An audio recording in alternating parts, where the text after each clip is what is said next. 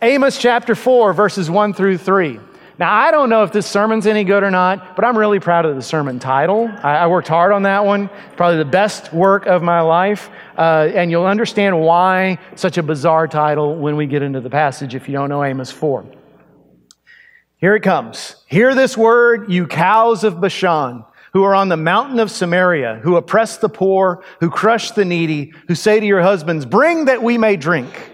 The Lord God has sworn by his holiness that, behold, the days are coming upon you when they shall take you away with hooks, even the last of you with fish hooks. And you shall go out through the breaches, each one straight ahead, and you shall be cast out into Harmon, declares the Lord. So, what is Amos doing? He is talking to the wealthy women of Israel. How do I know they're wealthy women? Because the word that he uses for husbands in Hebrew is the same word as the word for lords. So these are, these are noblemen, these are the high class, the uppity upper class of Israel. Remember, there were two nations back then. There were two parts of God's people. Down south, you had the nation of Judah. And that was centered around the temple in Jerusalem. And then in the north, you had the nation of Israel that had broken off from the tribe of Judah. And that was a bigger nation. It was more prosperous. They had their capital in Samaria. They had two temples, one in Bethel and one in Dan. And these were not authorized by God. They had more money. They had more power. And here's Amos, not a preacher by trade, just a blue collar guy, a farmer, a fig picker, a shepherd. And he, he feels compelled by the Lord to go up north. It's not his territory. And to speak to people who won't respect him and to give them a message. Because you see, Israel, although they were booming right now, prosperity wise, economically, militarily, politically, they had about 40 years, almost exactly 40 years from the day Amos finishes preaching until the day the Assyrian army swoops down from the north and destroys everything and wrecks everything and carries away those who survive into, into captivity. And Amos is God's Hail Mary pass. It's, it's like, this is your last shot. If you don't catch this one and run with it, it's all over for you. And Amos comes and he confronts the wealthy women of Israel and he calls them cows He calls them specifically cows of Bashan. Bashan was what they call the Golan Heights today, most fertile area then and now in the whole Middle East or in, in Israel at least. And so the cows that grazed there were fatter than others. And he's looking at these, these stylish, snooty women.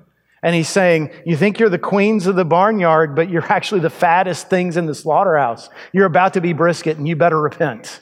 This is what Amos is saying. This, y'all, this is satire. This is better satire than you'll see on The Daily Show or SNL. This is him taking people who thought highly of themselves and bringing them low because that's what they needed to hear. And when he says you're going to be led away with hooks, he was not exaggerating because we, we found uh, artwork that's left over from the Assyrian Empire, which, by the way, is rare because the Assyrians weren't artistic people. You know what the Assyrians were good at? Killing other people. That's what they did. They just consumed other nations. And, so when they made art, it was bloody art. It was art about destruction. And in Assyrian art, you see at the end of a battle, what do you see? You see the captives being led away with hooks through their noses and their lower lips, which is an effective way to make somebody go where you want them to go, I would think. And Amos is saying, This is what's going to happen to you. This is literally what you're going to experience if you're lucky enough to survive the oncoming Holocaust. And I want you to know that when he calls them cows, he's not talking about their weight, he's not talking about their appearance. God doesn't care about any of that stuff.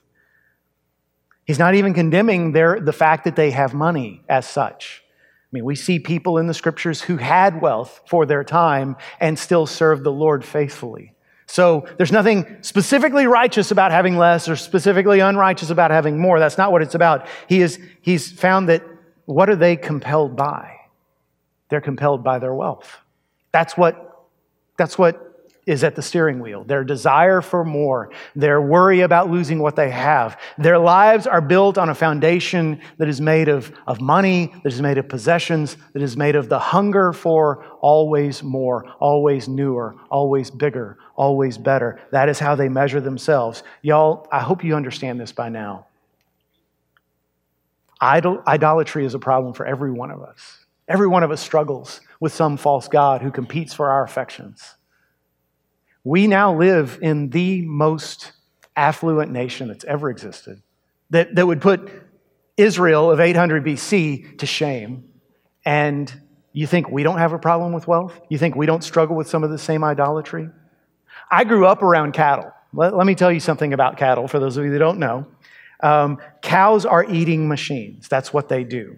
I, I, used to ride in the back of my dad's pickup or my grandpa's pickup, and, and the cows would follow us because they saw that truck and they knew food is coming you know, dad, all dad, my grandpa had this cattle call he would do. I won't do it for you because I've got this mic on. Uh, my dad wouldn't even bother. He'd just honk the horn. Or even if they just saw him getting in the truck, they'd come running.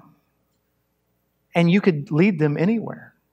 And I'm sitting in the back of the pickup and I'm watching them just galloping as best they can and their udders swaying back and forth. And, you know, it's just the most comical sight. And you realize, hey, you know, if we want to if we want to get the calves away and, and haul them off uh, to auction all we have to do is drive right into the pen and the, and the mamas bring their babies on in and they eat and eat and all of a sudden nope where's my baby now if that bothers you and you go home and eat a hamburger you are a hypocrite okay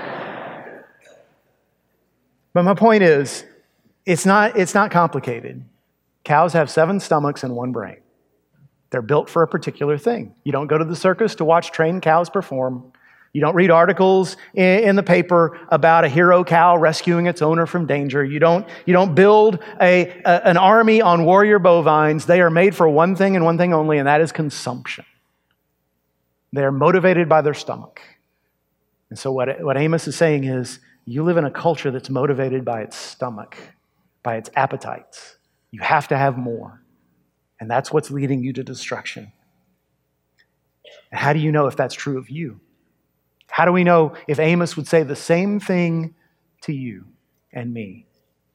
And before you step and say, stop and say, hey, not me, brother, because I don't have that much money. I'm just a high school student, or I'm, I'm, I'm just a single mom, or I'm, I'm unemployed. You can live in a trailer park and your God can still be money, okay?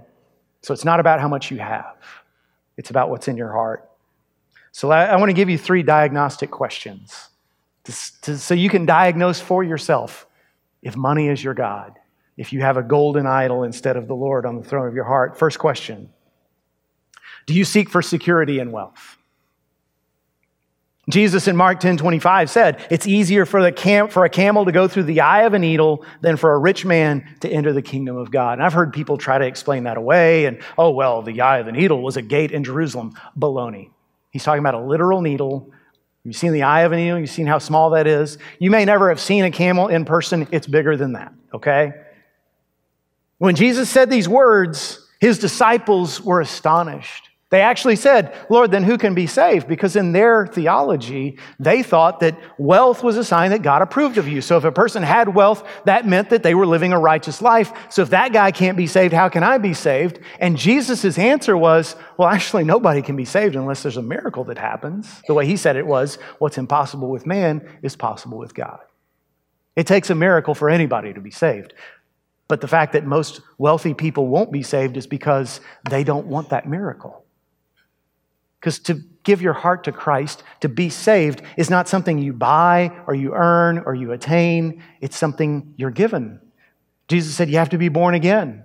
It's, it's coming to the end of yourself and saying, My life as it is now is not working. Lord, take this life and replace it with something different. Take this life and let it become your throne.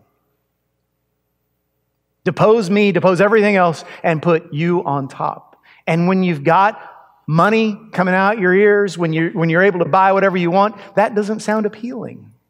Why would I put somebody else at the throne of my heart who might tell me to give some of that away? Who might lead me to go to missions instead of doing what I'm doing here? Who might lead me to become generous instead of hoarding what I have? Why would I want to give this away?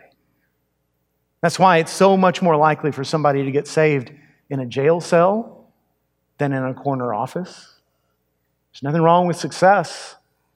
But if you're praying for someone's salvation and they experience a, a downturn, it's not the worst thing in the world for their soul. They're much more likely to be saved then. See, Jesus, Jesus came to die for sinners. And that's all of us. But you have to get to a point where you recognize yourself in those words. Amos prophesied against these Israelites because they had summer and winter houses. He's not saying that you're a sinner if you have more than one residence, but that was their security. I'm safe. Even if, even if there's three bad harvests in a row, I have built up enough reserve that I can survive anything. Oh, yeah? What happens when a foreign army comes and takes it all? Because that's what's coming. What is your security in? And by the way, by the way, I know if you're, uh, if you consider yourself on the poorer level of things, you might be tempted to uh, judge people who have more. That's one of, that's another form of money idolatry, by the way, is when you look at somebody else and you despise them because they have things you wish you could have. And so if, if he's driving this pickup truck that, that you wish you could have because it's, it's got a bigger engine and it's nicer and it's newer and a bigger bed, just understand something. He may be right with Jesus for all you know. Get the pickup truck out of your own eye first. Watch out for money idolatry. Let me ask you some follow up questions on this idea of security and wealth. What are you more afraid of? Are you more afraid of losing everything you own or of missing out on God's purpose for your life? Which would you rather accomplish? To have enough money to buy anything you want or to have a closer walk with Jesus right now? Which do you spend more time on, achieving your financial security or spiritual maturity? And do you serve God in hopes He'll give you more stuff, or do you use your stuff to serve God more? Wrestle with those questions, take them seriously. Lieutenant George Dixon was uh, an officer in the Confederate Army during the Civil War, fought in the Battle of Shiloh, one of the bloodiest battles in our nation's history. He was actually shot, but wasn't wounded because the bullet hit a $20 gold coin that he was carrying in his pocket. That became his good luck charm. Lieutenant Dixon never parted from that gold coin. He would pull it out in stressful moments and rub it between his thumb and his forefinger. One day in the war, he was, he was on a Confederate submarine called the USS Hunley, actually not USS, CSS Hunley, um, and it sunk. And it took, it with, took Lieutenant Dixon with him. He died. They raised that sub out of the river a few years ago, and one of the things they found inside was a dented $20 coin. Because money can't save you, but God can. What is your security in today? Second question Do you lack compassion for the poor? See, this is a subject that comes up over and over again in Amos. But all throughout the scriptures, you find it. We'll talk about that in just a moment. Specifically, when he's talking to the cows of Bashan, he says, You oppress the poor, you crush the needy. Now, how is that possible? I mean, think about it. These are women and wealthy as they might have been, they didn't have the cultural power back then. They couldn't have run, they didn't run countries. They didn't, they weren't leaders in the city. They didn't own businesses. How could they have been the ones responsible for the plight of the poor? And you have to do some thinking about it for a moment. You have to realize some of the decisions we make indirectly hurt people and we don't even realize it. You think, you can imagine that, that some of those decisions were like, I need these garments. I need these new things. And so your husband pays his workers less than they need to live on to give you what you want. I need a new house. This old house isn't good enough. I want to keep it, but, but I need a new house. Okay, well, then I'll foreclose on this guy who owes me money. Even though I told him he had this many years to pay me, I'll, I'll foreclose now. I'll take everything he has. Well, the law of Moses specifically dealt with that situation. Land was supposed to be for families forever. I mean, if you lost your land, you're supposed to get it back after seven years. This was God's way of making sure there would never be any generational poverty in Israel. But these people were making families poor for generation after generation because they cared more about gaining than about giving. They didn't have compassion. They rode in their well appointed chariots right past people every day who were scraping out a living and they didn't care. They didn't have eyes for that. Is that, is that us? Is that what we do? Again, we live in the most affluent nation on earth. Doesn't mean everybody has affluence. I, I just testify myself. I, I've always been this way since I, since I first bought a house. I always buy the nicest house I can afford, right? That's what we all do. What does that do, though? As you're able to afford more, you get further and further and further away from those who have less. We isolate ourselves, we insulate ourselves against even seeing poverty. That means if we want to serve God, we have to recognize that. and go out of our way to put ourselves into proximity with people who are struggling. They're not around us on a daily basis. We've seen to that.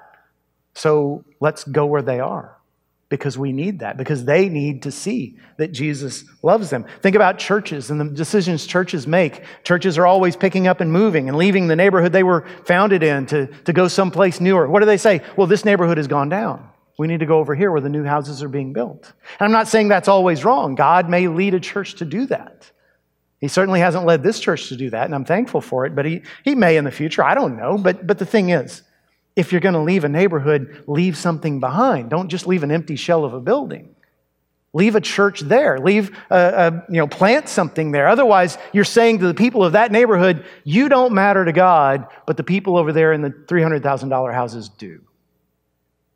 We need to recognize that, that we send a message as Christians that what God is about, that's what they're going to judge. They're going to judge what God is about what they, based on what they see in us. Uh, everybody knows that as born again Christians, we are for the unborn. We are against uh, changing standards when it comes to moral issues. We believe the scriptural standards for gender and sexuality. We fight against pornography and addiction and all these things that destroy lives and, and wreck our country. And that's all part of fighting the good faith. But you know what? Taking care of the poor, there's more about that in the scriptures than all those other things put together. And you prove me wrong. Read the Bible and prove me wrong. But the world doesn't see that. When we isolate ourselves from those who are struggling, when we blame them for their plight, God judges us for that. They need to see compassion in you and in me and in us collectively. Third question Has self indulgence given you a sense of entitlement? Again, this is satire. We see it today. We see it when a, when a stand up comedian comes up and, and uh, and, and parodies somebody's voice. I always love watching comedians who can, who can impersonate other folks, right? That's funny. This is what Amos is doing here as he parodies a wealthy woman lounging on her couch, yelling to her husband, Hey, bring me some more. Bring me another box of wine. Bring me another cocktail. I don't have a good enough buzz yet. I can still hear those poor people outside. Self indulgence can give us a sense of entitlement, it can make us think we deserve something. I want to read to you from the message. I don't usually use the message in preaching because it's not a translation of the scriptures, it's a paraphrase. But I think Eugene Peterson captures this pretty well. This is Amos 6, 4 through 7. Again, about the lifestyle of the Israelites. He says, Woe to those who live in luxury and expect everyone else to serve them. Woe to those who live only for today, indifferent to the fate of others. Woe to the playboys, the playgirls, who think life is a party held just for them. Woe to those addicted to feeling good, life without pain, those obsessed with looking good, life without wrinkles. They could not care less about their country going to ruin. But here's what's really coming a forced march into exile. They'll leave the country whining, a ragtag bunch of good for nothings. Think about that first sentence. They live in luxury and expect everyone else to serve them. We have a sense of entitlement when we go to a restaurant and we're abusive to the person who brings us our food. Oh, it's not hot enough. It's not what I ordered. It didn't come out fast enough. I admit, some places don't have good service. But how you treat that person says a whole lot about who you are, says everything about your character. We think we're entitled to the good things of life, and there's nothing wrong with enjoying those good things if you have them. Because every good and perfect gift comes from above, coming down from the Father of lights. Everything you have that's good is a gift from Him, and you should enjoy it and be thankful, just like uh, any other father would enjoy watching his kids enjoy a gift. Just don't act like you deserve it, because you don't. Uh, speaking of fathers, I, I remember a preacher say, telling a story about when his dad would go off on business trips when he was a little boy, and his dad would always bring him some little toy. Usually it's some giveaway thing he got at the hotel, or, or maybe he stopped at a toy store and bought something cheap. And one time the dad came home, and, and this, this boy and his little brother came running out. They were, they were there before dad even turned off the car. God got, dad got out and gave him a big hug, and they said, Okay, dad, what'd you bring us? And he said, Me. And they said, yeah, that's a good one, Dad, but, but really, what did you bring us? And he said, No, seriously. Aren't you glad I'm home? Well, sure we are. Well, that's your gift. I came home. Aren't you glad you had me? That, I'm your gift. And the, the preacher said, Now as an adult, I look back and I'm embarrassed to say, No, I wasn't glad. I was mad that dad had dared to come home without bringing me a toy. And he said, The truth is, my father was an infinitely better gift than some little toy that I would forget in a week or lose in a day. But I thought I deserved that. I'd gotten used to that. I expected that. And that's how we become as God's people when we say, This is the lifestyle that I need. Otherwise, I can't be happy. Lord, you, you promised that you would bless me. I, I, want my life more abundant. And that means this car, and that means these clothes, and that means this house, and this neighborhood, and this lifestyle, and this vacation. We expect these things. That's the entitlement I'm talking about. When we hold God hostage, I refuse to be happy, Lord, till you give me what I expect, what my neighbor has, or even better. How do we overcome this? Because again, our culture is preaching this day after day after day. Do you realize how many advertisements you see, even if you don't watch TV? Or even if you watch TV without commercials, you're going to see advertisements everywhere you go. This constant message that says you need more. You can't be happy. You need more. It starts with repentance. It starts with getting honest with yourself and praying a prayer that's really dangerous, but honest that says, Lord, I know that I'm tempted by material things. And maybe, maybe the Holy Spirit sees in my heart and sees that honestly, these material things are too important to me. So, Lord, let me just say right now, once and for all, if you take everything away and leave me only you, that's enough. Do you have the courage to pray that prayer? You have the courage to repent of your financial idolatry, your, your, your addiction to possessions? And then, and then you form these habits, these disciplines that, that keep you free from the love of money. I'm going to name four of them. These aren't on the screen, so if you're a note taker, you're going to have to just write them down. But it's simplicity, thankfulness, generosity, and worship. Simplicity meaning you get rid of all the stuff you don't really need. And not just declutter your house, although that's a good idea. I mean, like, you don't need six different streaming services to watch television. You can probably make do with one. You, don't need a, membership to a gym that you never go to. You don't need several different modes of transportation. You probably just need one, if that. Some of you could probably share.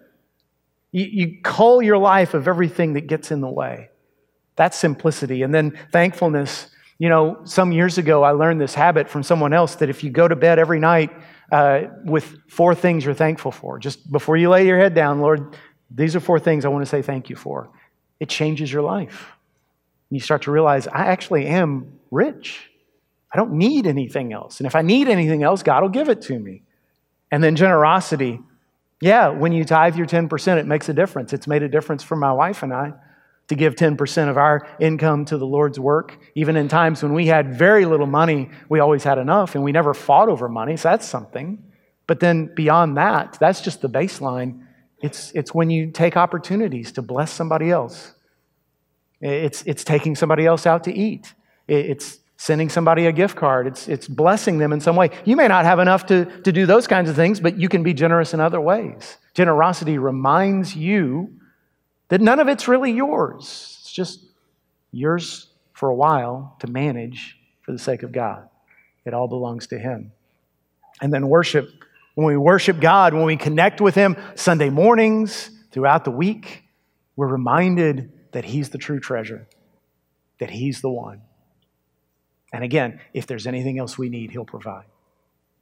So, what's it going to be? See, the cold hard truth is this is not a fight you can win on your own. This is not something you can just discipline yourself to do. In the end, we'll always cave in and chase the idol of wealth, especially in a, in a culture like ours where, where you can get anything you want. It's not that hard. But God is the one who owns the cattle on a thousand hills.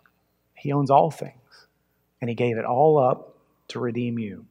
That's the gospel. That's the whole message of our faith that He gave it all up to have you. So you can follow the other cattle and end up with a hook in your nose, being led to the slaughter. Or you can follow the one who took the nails through his wrists and his ankles so that you could be redeemed. I don't think that's a hard decision. It just takes willingness It just takes a reminder every day this is what my life is about, not that. This is what my life matters. This is what my life means. Can you do that today? Whether you're 12, whether you're 100, can you make that decision today? Let's pray.